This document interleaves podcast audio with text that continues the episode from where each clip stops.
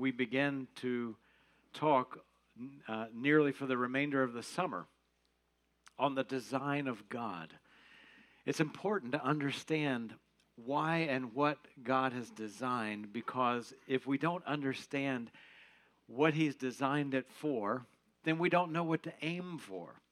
If you know why He's designed things, why He's designed, particularly why He's designed us and how He's designed us, then we know that if we want to fulfill that design. Because some things in life are designed very, very well. When you look at creation, just amazing things that I, I, I uh, notice in creation, just, uh, uh, just brilliant.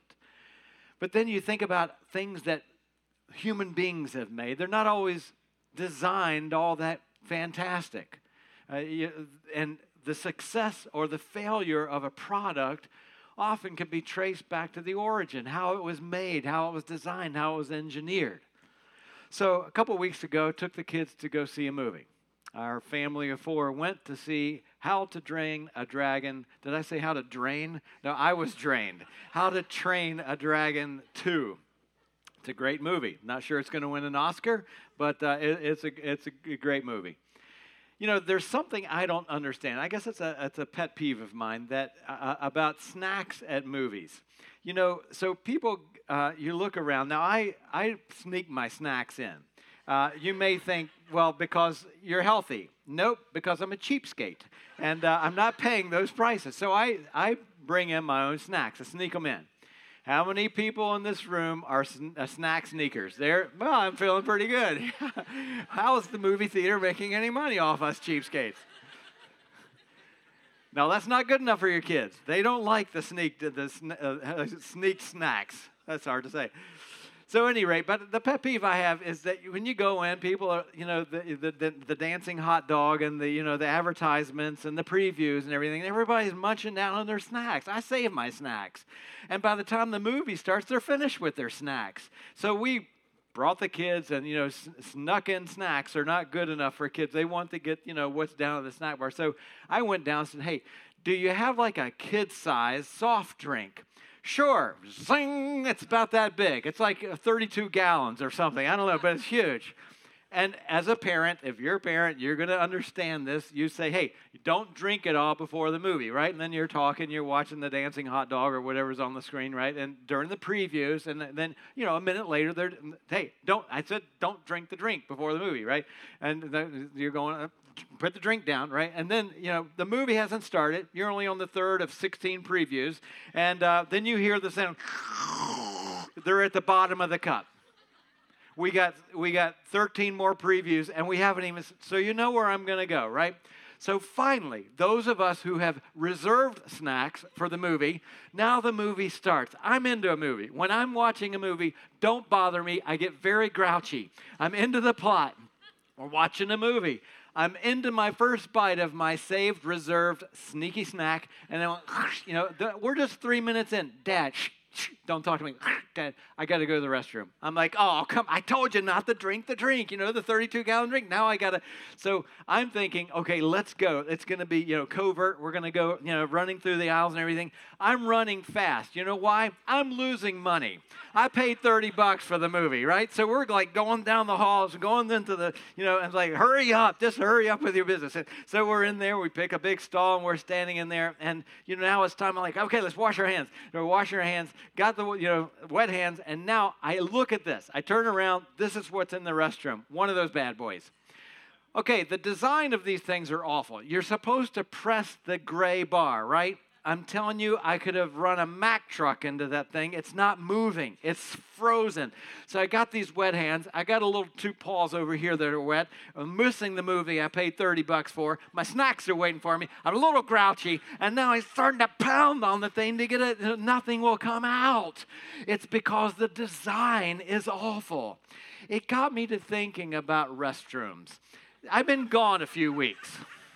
So I've had a little time to think. This could get awful weird. And I'm in the restroom and I'm thinking of all the things that are poorly designed in a restroom. Have you ever thought about this? Huh? Anybody? Huh? Huh? Thank you.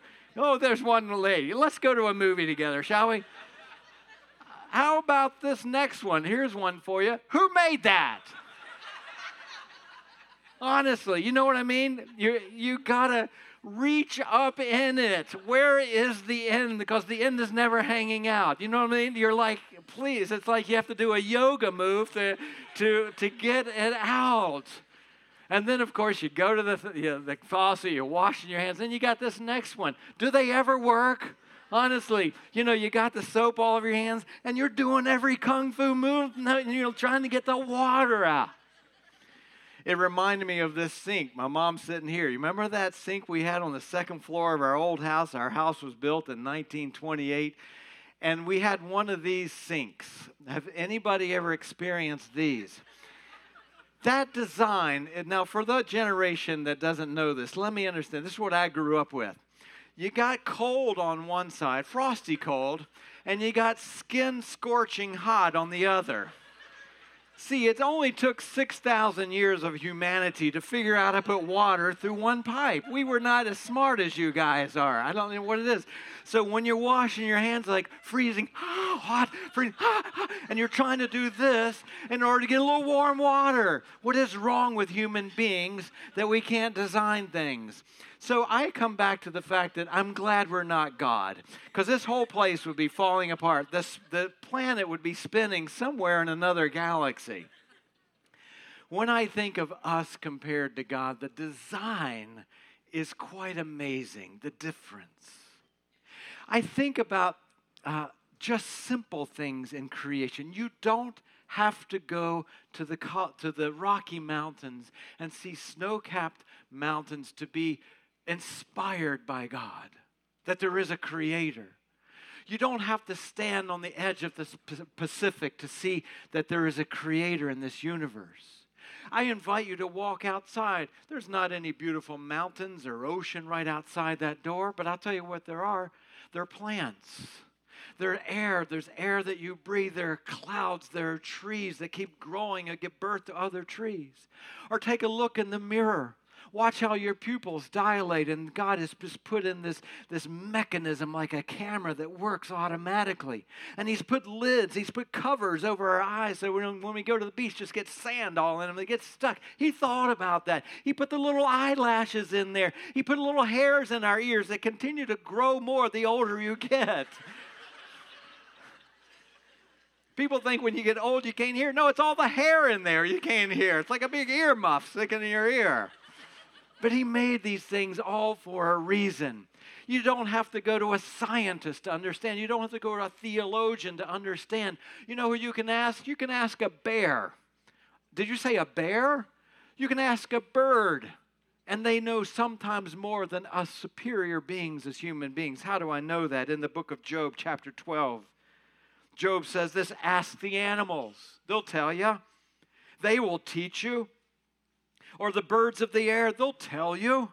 Or speak to the dirt, speak to the earth, and it will teach you. Or let the fish go to Nemo, he'll let you know. The fish of the sea, they'll inform you. You don't need a scientist, a biologist.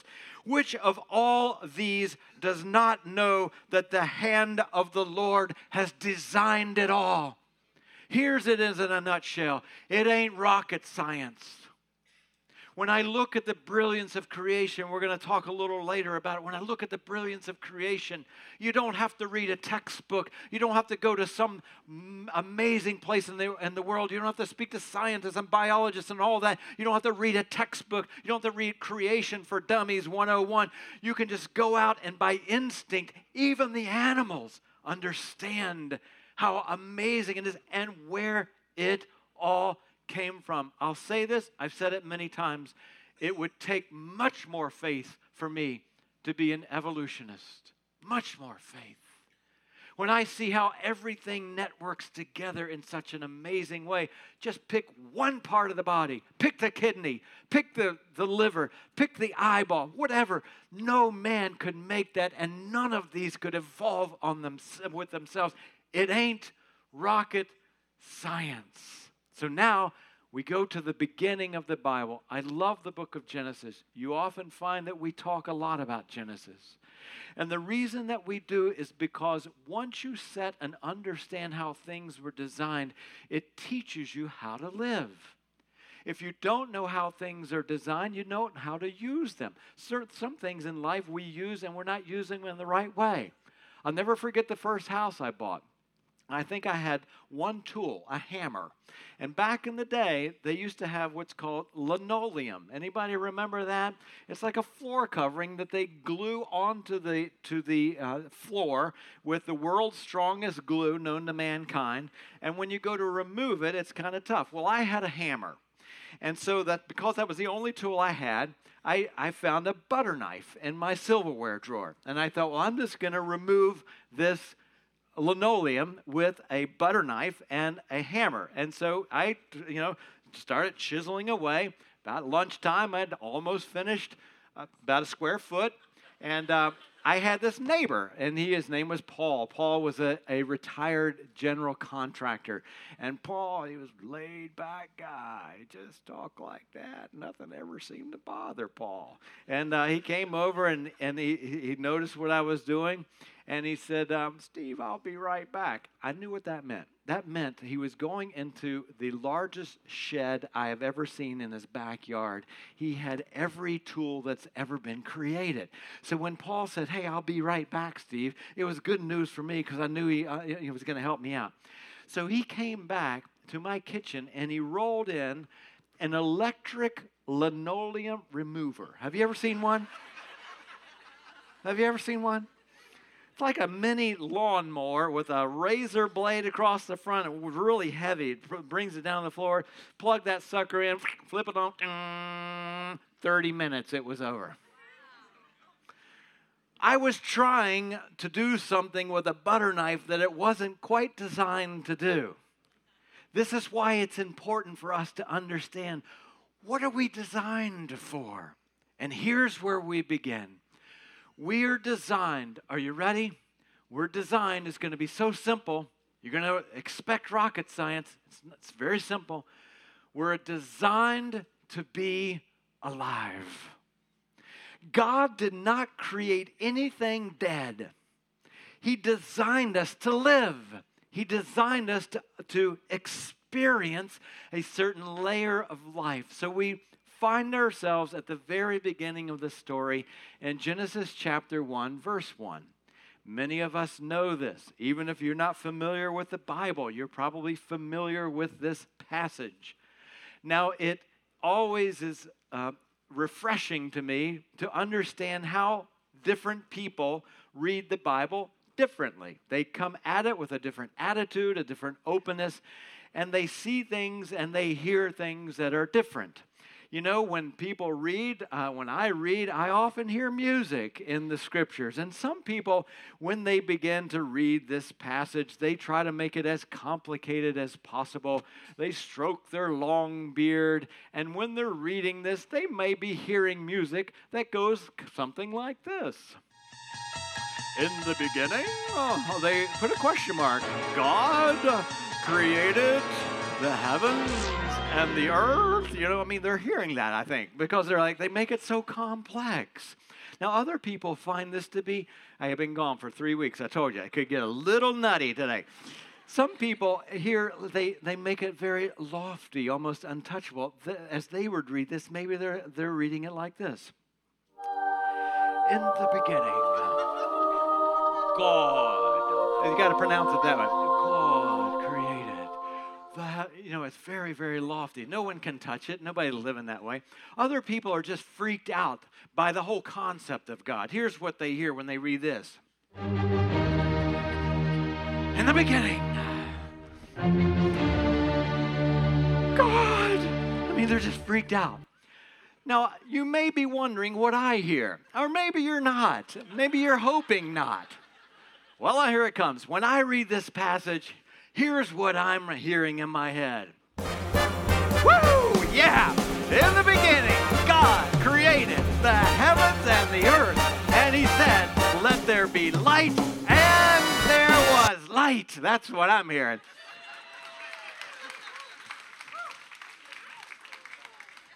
You see, there was jazz, man. The plants were living, the fish were hopping. The fish hop? The fish were swimming. the bunnies were swimming, the fish were hopping. I mean, the place was going off.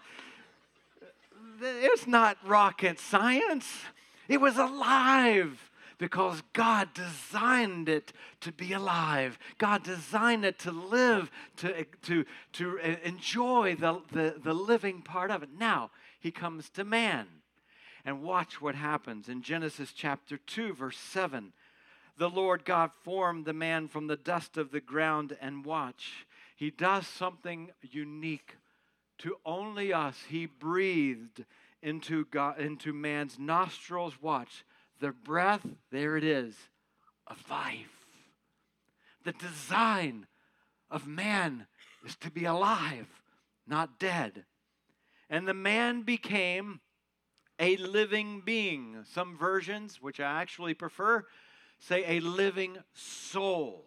Now, if you'll bear with me for about two minutes, I'm going to go deep for just a second. If you lose me, I'll be back. When God created us, there are three parts to us.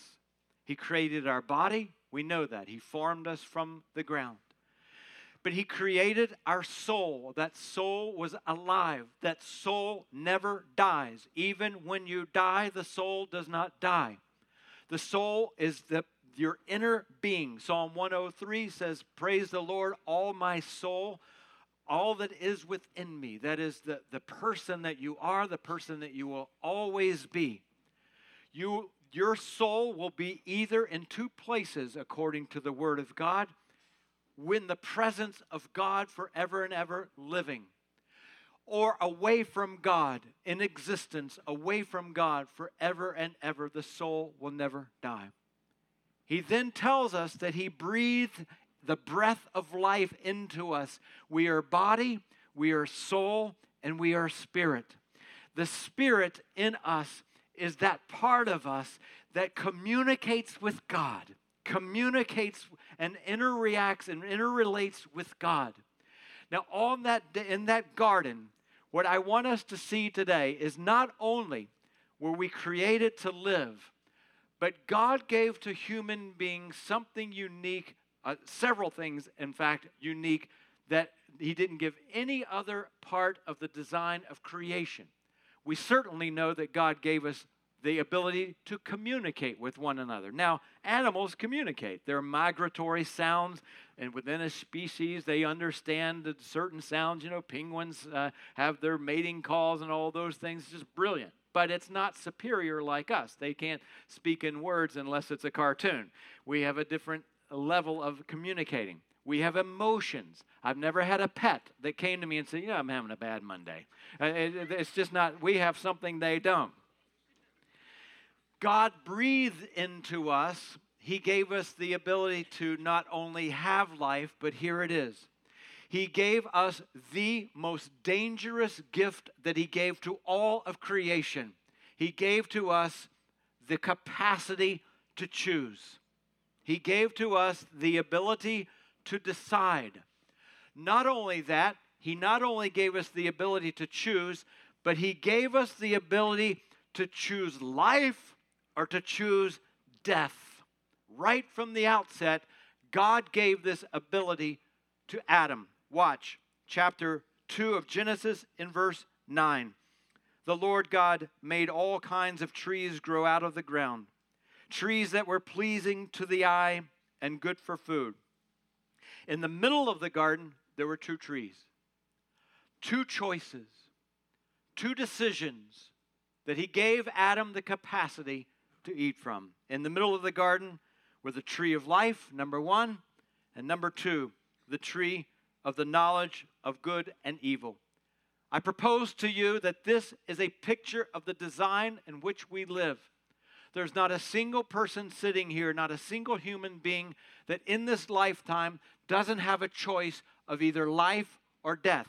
He did not give that choice to others. When we read the book of Job, particularly in the 38th, 39th chapter, so many things said about creation. We're told, for example, that God ordered the dawn.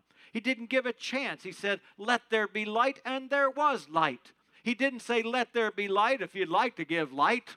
He didn't say that. Light, dawn, if you'd like to shine, go for it. But if you decide to opt out, then no. He commanded the dawn, and it was. See, God loved us so much that He wanted us to love Him back, and He would not say, You will love me. You will choose life. Adam, I put this two trees here, but there's no way that you're going to choose the other one because I've designed you. I've predestined you. If you want to use a, a theological hot word, I predestined you. I will make all your choices for you. I don't believe that lines up with the scriptures as we have it. It is a choice that we make, and God allows us and is moving us and maneuvering us and positioning us to say, choose it, choose life, come on. He's making circumstances, He's moving in His spirit, He's trying to create around us the most opportune chances that we have to make the choice for life. It ain't rocket science. We don't have to have a theological degree to understand that in this life we have a choice. We understand that God made this choice, and he said in verse 16 of chapter 2, Genesis, and the Lord commanded the man, Adam, you're free to eat of any tree in the garden, but you must not choose to eat the tree of the knowledge of good and evil.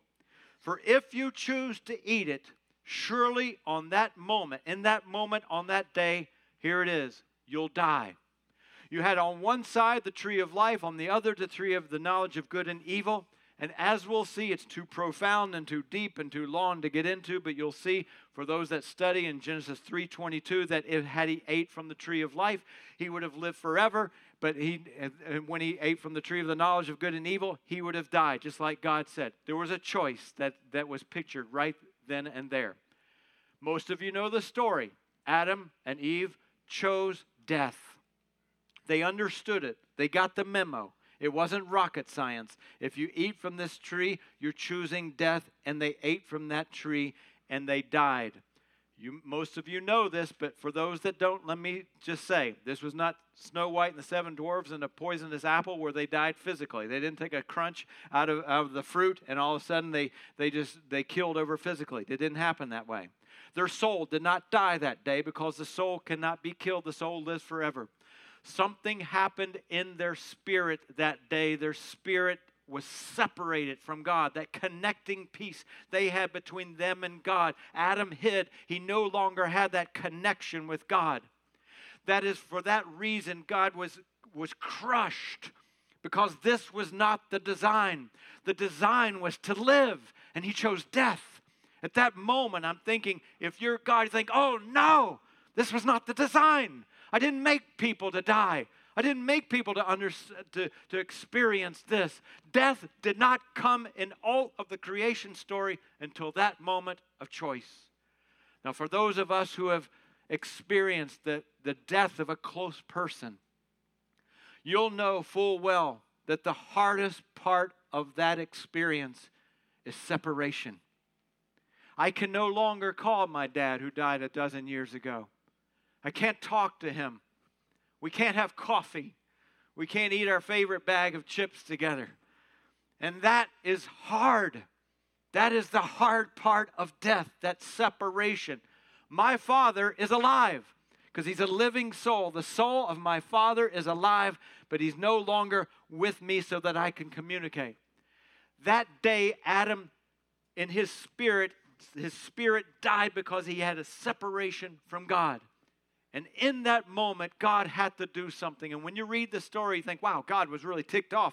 He punished Adam. But that's not the case. Watch what happens. He guards now the Garden of Eden in chapter 3 of Genesis and verse 22. Now, Adam must not be allowed to reach out his hand and take also from the tree of life and eat. And there it is, and live forever. After God drove the man out, he placed on the east side of the Garden of Eden cherubim and a flaming sword flashing back and forth. Why? Why'd you do that? Because you're ticked off? No, he had to guard the way to the tree of life. I'm going to go heavy for one more minute, and then we'll, we'll come up for air. Listen, he couldn't allow Adam to live forever and ever and ever in a separated state. See, Adam, his, he was dead spiritually. And had he gone over and taken, uh, taken of the fruit from the tree of life, he would have lived forever in separation from God. When people say God sends people to hell, they don't know the truth about the God of the scripture. God will do everything. He made things to live and to live forever. It's our choices that make us choose death. And God, in this moment, said, Let me show you how important it is for me. Adam, I cannot stand in my heart to allow you to live forever separated from God. So, in that moment, God said, Okay, we've got to come up with a new design because this one is broken. This one has death. And I, God saying, do not create and design dead things. Watch in Isaiah chapter 59, verse 2. But your iniquities, your sins, have separated you from your God, and your sins have hidden his face from you. It's not just separation from God, but watch this Ephesians chapter 4, verse 18. They are darkened, those of us that were before Christ, we were darkened in our understanding and separated from what? The life in God. The umbilical cord was snipped that day, cut that day, severed that day. And as it is with us before we come to Christ, the Bible says that we were dead in our sin, dead in our transgressions because we did because we're separated from God and without Christ. This was so important. Listen, this was so important to the designer of this universe that he said, I cannot leave it this way. I will do I will go to the nth degree, to the furthest mile to bridge this gap. And then the, the furthest mile for him, the most supreme sacrifice, of course, was to give his own son so that this gap would be uh, bridged, so that death would turn into life. God had to redesign it. In John chapter 10, verse 10, we see this. Christ comes along and says, Look, I know that enemy has been along and around since the Garden of Eden. He brings death, but watch what he says. The thief, the enemy, the devil, Satan, comes only to still, watch, here it is, to kill to bring death, to bring separation and destroy it. But Christ says, But I have come to that they may have what? Life. And not only that, the life that is jazzed, the life that is full. Christ came and said, I'm redesigning this because I created things to be alive. They got killed in the garden. And Christ said, Let me tell you, you've got to be born again in your spirit. You see, Christianity is not an ideology alone, it's not a religion, it's not a philosophy. There was a time in my life when I was in early years in college where I think, well, I'll just choose Christianity. It's what I grew up with. I'm familiar with it. It's not as confusing as some other religions. I read about Hinduism and there's many, many different gods. I'm like, wow, too confusing. I, I read, a, I, I went to a Scientology thing. I'm like, dude, I can't even understand. And, and Christian Science, there were different ones I'm looking for. And I thought, well, I'll just choose Christianity because I, I know that. On a job interview, when you check the box, they don't do it any longer, but what's your religion? Christianity. I'm checking that one because that's what I believe. That was the ideology. The problem with it is that I viewed this whole thing as a religion, as something that I might intellectually agree with. What I didn't know at the time was that it wasn't all that confusing. It came down to this it ain't rocket science. You're either dead or you're alive. It has nothing to do with philosophy or ideology. In our spirit, we're separated from, from God until we come through Christ who quickens us, who brings us alive in our spirit. And in that moment, it's not like all of a sudden our philosophy changes, our ideology changes, all that stuff. What happens in a very simple way is that we were dead and now we're alive. It's just that simple. The choice has never changed in the design from the very beginning. We're told in the book of Ephesians this simple, this, this simply in Ephesians chapter 2, verse 4 because of his great, incalculable, indescribable love for us, God, who is wealthy in mercy, made us alive with Christ. Even when we were dead in transgressions, it is by grace that you have been saved. Do you remember what one of the first Technicolor uh, movies was in uh, American history, American film history? Wizard of Oz. And you remember that that you know the first half of the movie is in black and white, and the house is spinning and it comes down. Remember that? It's such a great picture. I know it's a wacky picture, but it's such a great picture of of what we're describing in a nutshell, the non-rocket science version of Christianity. Now, I brought a clip just so we get a little bit of visual. It's a 10 second clip, so uh, watch this. Here's a great picture for us.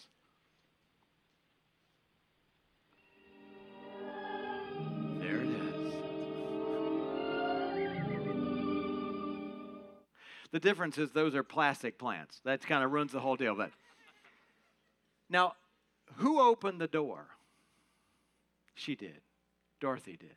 The wind didn't blow the door open. No one shoved Dorothy out the door.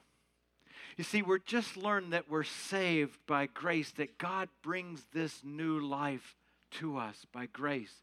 Here's what that means the grace is the offer.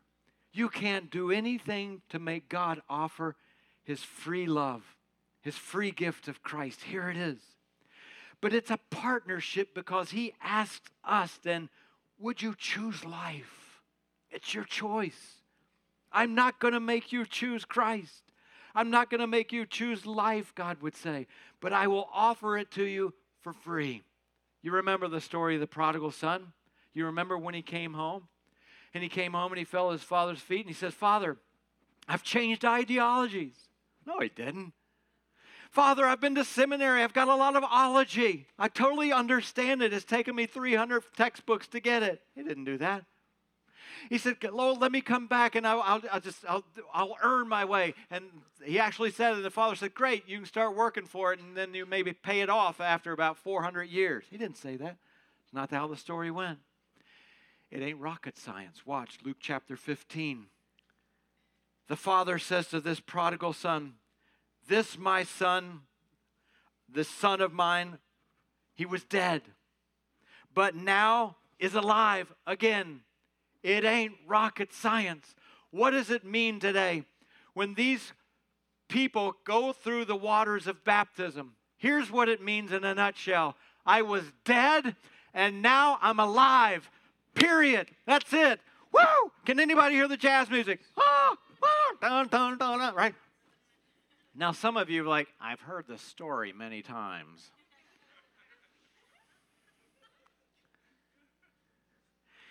May I tell those of you who have heard the story?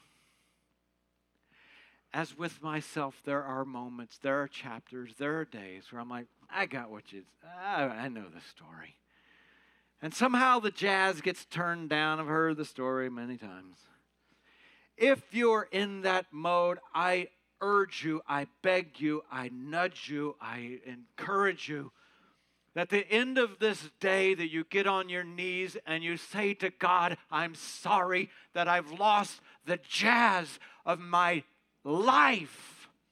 That I was dead and now I'm alive again. And somehow it's, oh, I was dead, I'm alive. Oh, whatever. That God would say, Oh, you're in the design. Even if you've crossed that line of faith, don't lose the jazz. Because once you lose the jazz, guess what's happening? The church looks like what it looks like. That somehow this amazing design of being alive has lost its shine.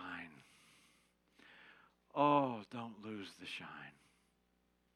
Now, maybe you're here today saying, oh, I don't understand. I'm trying to get where God has called me. He's doing some stuff in my life. I'm not sure what that looks like. I'm not sure. Let me say it to you very simply.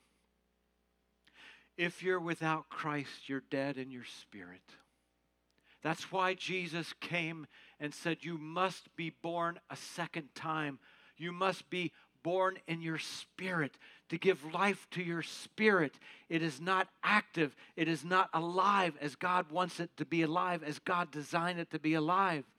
Christ took every sin you've ever committed, ever thought about, ever thought about doing, ever thought about you did do, you actually do, you will do. He took every single sin of your life, and God the Father poured it on the shoulders, on the body of His broken son and he died for you. And through the blood of Christ, he's completely, completely washed away every sin of your past. Oh, you don't know my past. You don't know how bad it is. Oh, I could share stories. I bet you I could up you a few if you want to share stories. If my mother weren't in the room, I'd share a few.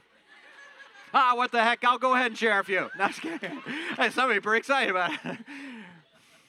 Honestly, people com- complicate it like oh i've done this amount i've done more than you. It's not about more it's not about less. It, i was on the same level as a hitler. He was dead and he needed life and he chose death.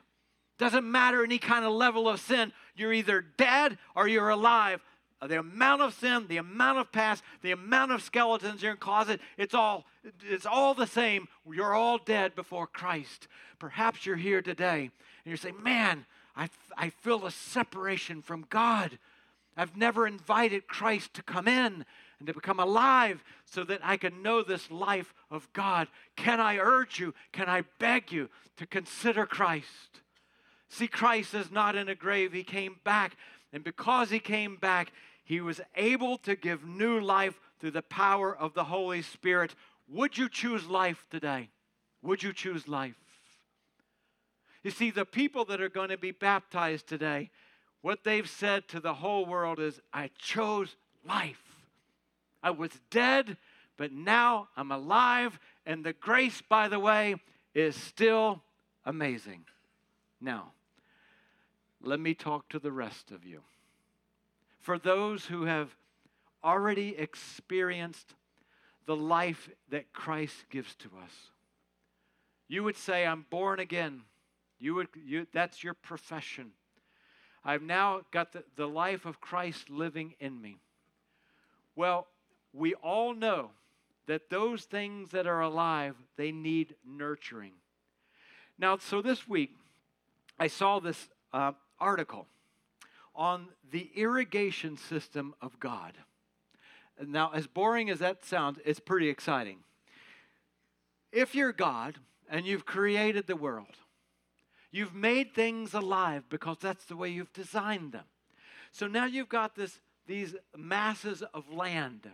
You've created plants and trees and bushes. Now, see, if I'm God, I'm like, that is pretty rocking. You know, you know, just create all this stuff. And I'm sitting there, I'm like, uh, how am I going to keep it alive?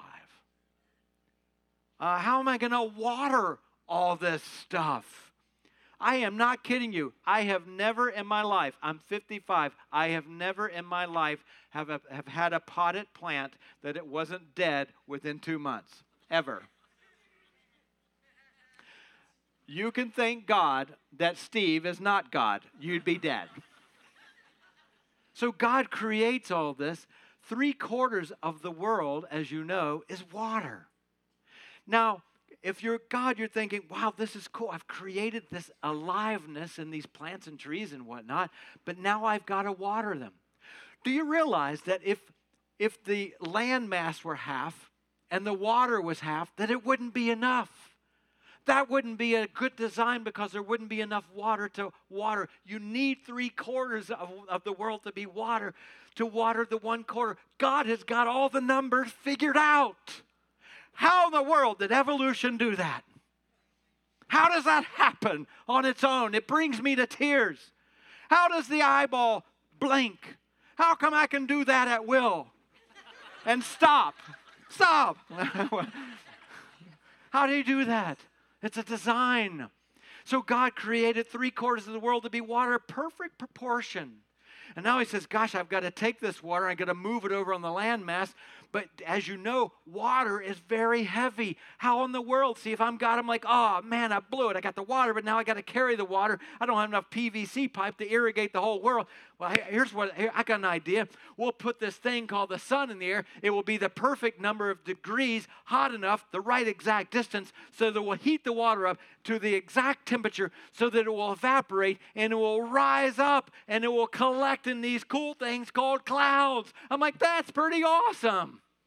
Oh no, it's just going to rain right back on the on the ocean. I'm going to rise it up, I'm going to evaporate it, but now, oh, I got to move. So I'll do wind channels so that the clouds, the waters, move over to the landmass and then they'll rain. Oh, no, it's salt water. Salt water kills plants. But what I'll do is in the evaporation process, I'll take the salt out, move the clouds along, water the thing, and everything keeps. Now, oh, I got a problem. I'm emptying out the ocean. So I'll create rivers because Job tells us the waters come from whence they thence or something along that line that the rivers come back to the pot. So look, we heat up the water, we lift it up because it's heavy, and we've evaporated. We've taken all the salt out, we've moved it through an air channel, we water the, down, the, the ground, and then it runs back in the river to fill up the boiling pot so that we can do it all over again. You know what I'm seeing? An amazing God. I'm tired. Let's go. Evolution's an amazing thing, is it not? Oh, come on. It ain't rocket science. There's a designer. Now, watch. In the same way, for those of us who are alive in God, in Christ, we still need to be kept alive. We still need to, not eternally, we're not, you don't be born spiritually and unborn spiritually. You're not saved one day and not saved the other. None, none of that. I'm talking now about the jazz that once you're alive, some people may be sitting here, I, am a Christian. I've given my heart to Christ, but I, I, I, seem not to either as drink as much caffeine as Steve, or I don't have the jazz. What's going on? You see, we're told that there is this irrigation system that God has spiritually. It's called His Holy Spirit. And we must choose. Same as Adam, same before Christ, and same after Christ. We must choose to walk in rhythm with God's life giving system called the Holy Spirit so that we remain in jazz alive. Maybe you've lost some of that jazz. I think that's why. That, that could be the reason. Watch this Romans chapter 8, verse 5. Speaking to Christians. Don't lose sight of the context. Paul, speaking to Christians, says, those who choose to live according to the sinful nature. Now, that means to follow after those things like Adam that were pleasing to the eye, the things that are going to die, the things that don't give life, the things that draw us away from God, the things that we look at, the things we say, those things that cause death. Any rocket science, I don't need to go through a list. Those who choose to live according to the sinful nature have their minds set on what that nature desires. But those who live accordance to the irrigation spiritual system with the Spirit have their mind set on what the Spirit desires. The mind of sinful man, even though you're a Christian, is death. But the mind that's controlled by the Spirit is life and peace. There it is again. In other words, let me break it down for you when I'm walking and in rhythm with God and spending time with God and appetite for God and bringing it in and, and, and, and eating His spiritual food, which is called the Bible, and in prayer and in communication and in communication with other people who love God, and I'm in that irrigation system, God says, I'm keeping the jazz going in your life. And when I remove myself from that and I take it all on my own and I'm just going to do my own thing and my own sinful stuff, there's something that dies in ourself. And even if you're a Christian, you know exactly what I'm talking about, don't you? Those days, those weeks, those months, those chapters in our life, we're like, I'm just not in rhythm. And God is saying, here's why. It's a choice, but it's not a choice that we make all by ourselves. Otherwise, this is just a self help group. And I would say, you know, just read more haiku. That will give you some real life just think positively. Hang around positive people. No, it's not that. We find a little later in Romans 8, verse 13. For if you choose to live according to the sinful nature, there is again, you will die. But if by the Spirit you put to death the misdeeds of the body, you will live. Because those who are led by the Spirit of God are the sons of God. Now listen, who is it that is, is doing this? That is, uh, is, is making this uh, decision to live? Who is it? You'd say, well, it's us, right? No, watch carefully. But if by the Spirit you put to death the misdeeds of the body, it's a partnership. It's a partnership with God. This past week, I was looking at a documentary on the civil rights movement here in America. Uh, it's a, been a documentary on the 60s. Maybe some of you have seen it. Each week they take a different segment. This is the decade I grew up in as a kid. And I remember the tensions of, of, of that decade in many, many different ways. Of course, the assassinations that were happening, that happened in that decade, Vietnam, the civil rights uh, tension in our country. And this particular sh- show was focused on the, uh, the civil rights movement, of course, led by Martin Luther King Jr. And I heard the speech again there in the, in the park in Washington, D.C. And I wept like a baby. I've heard it hundreds of times. But there was this buildup uh, in this documentary, and I went back and studied it this week because it, it piqued my interest. So when they uh, had come to Washington, D.C., August 28th, 1963, it was a Wednesday. It's hot. I grew up in Virginia. August 28th is a hot day, I promise you. They expected, they didn't know how many people to expect that day. The news was trying to dampen the excitement, the life. They said probably 25,000 might show up. Over 10 times that showed up, more than a quarter of a million. Now, Martin Luther King, when he gave a speech, he often just jotted a few notes down. He was, as you would say, extemporaneous. He'd find a church bulletin and he would just jot a few notes and then just let it rip. But on that day, because it was going to be so special, he met with his advisors and he said, This is a momentous point in history. We don't know how many people are going to show up.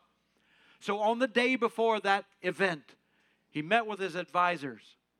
He had given a speech in Detroit earlier and he had mentioned just a little, this little snip about a dream. But when he wrote the speech for this event on August 28th, he wrestled with what should be in the speech because each speaker was only given five minutes to speak.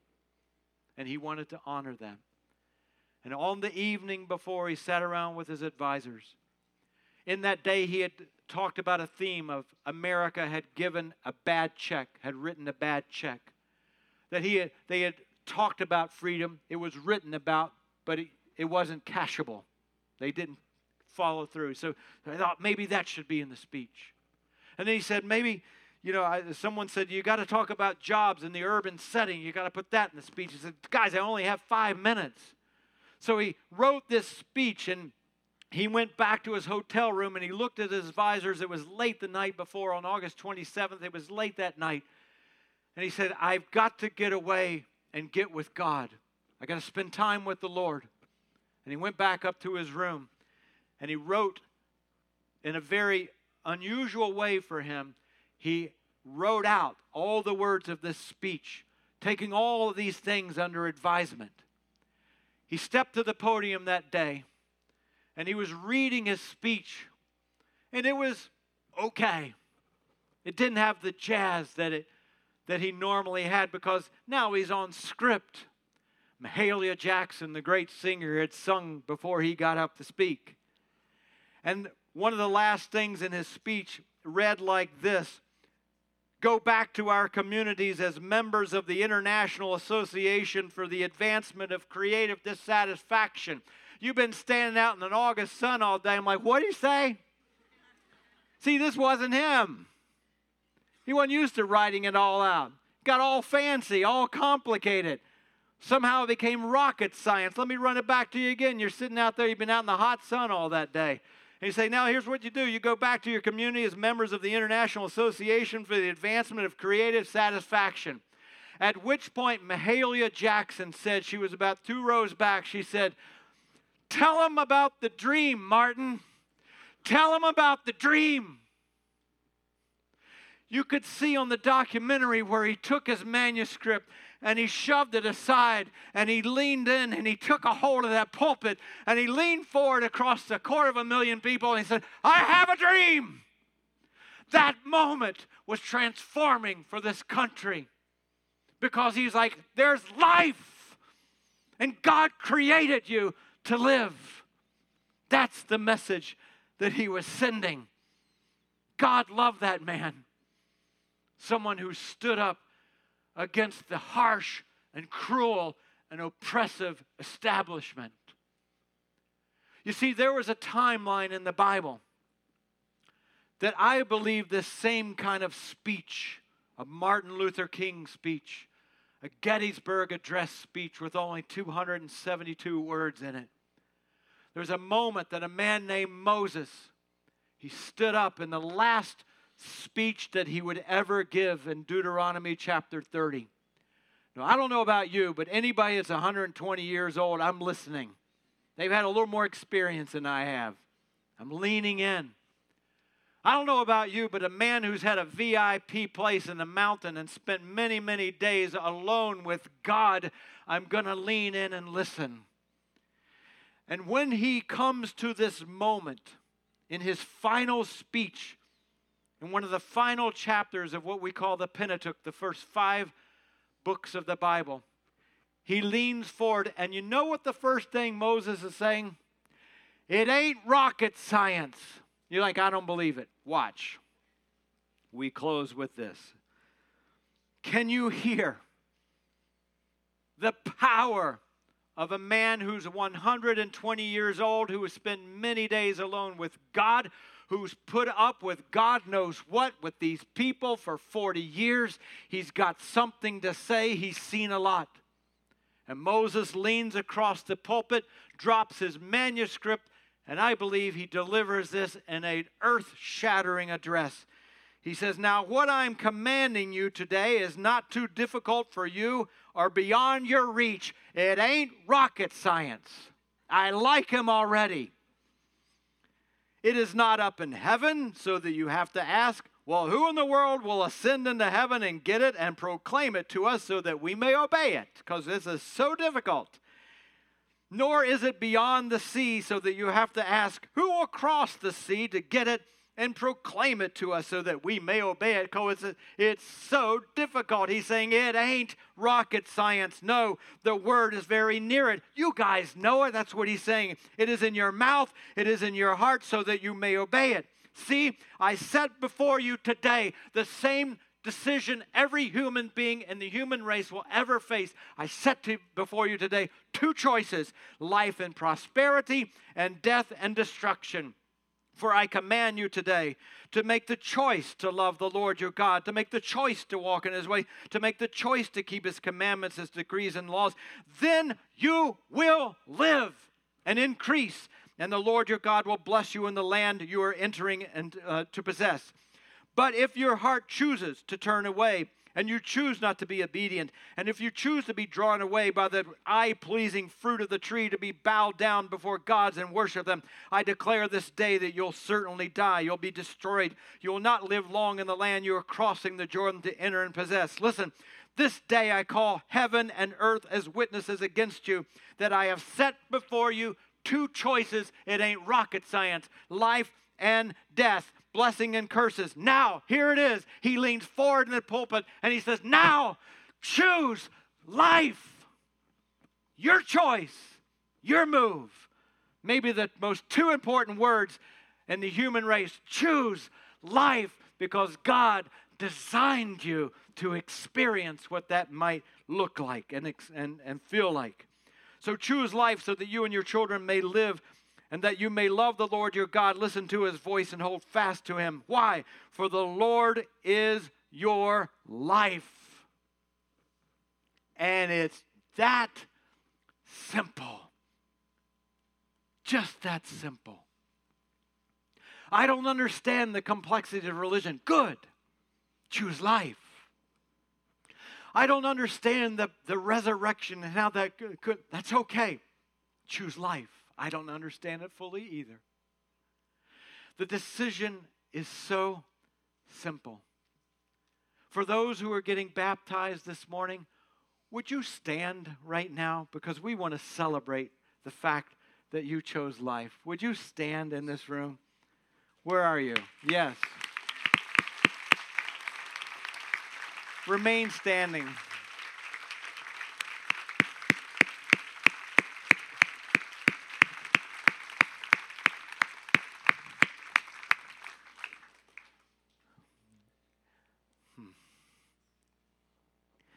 There's my son. He's standing.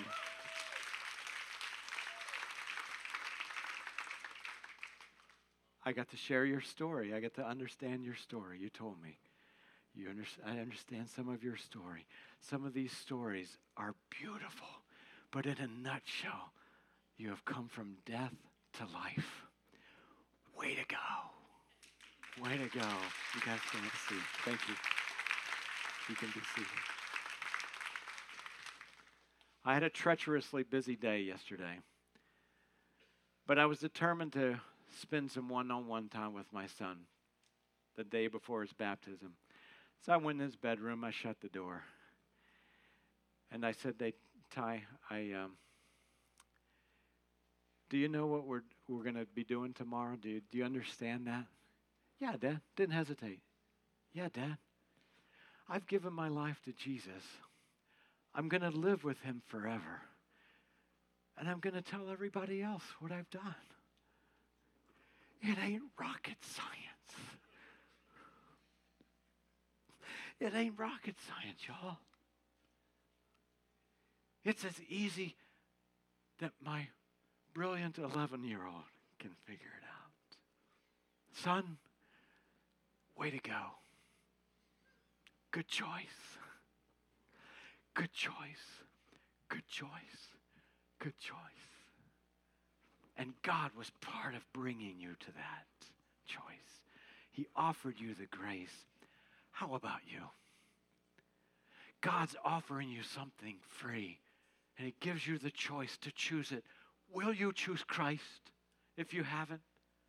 Will you choose life if you haven't? Will you reach out and say, I need Christ? I know myself. It's not rocket science. I'm separated from Him.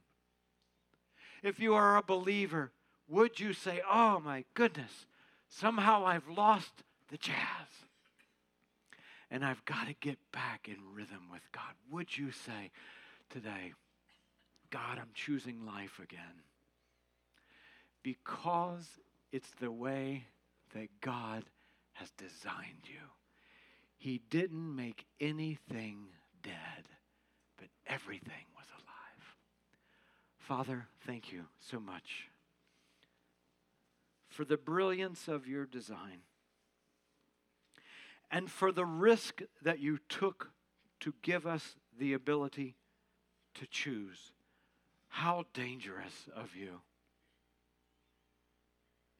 You offer, as you did with Adam and Eve, to the nation of Israel, to this nation, and to us today.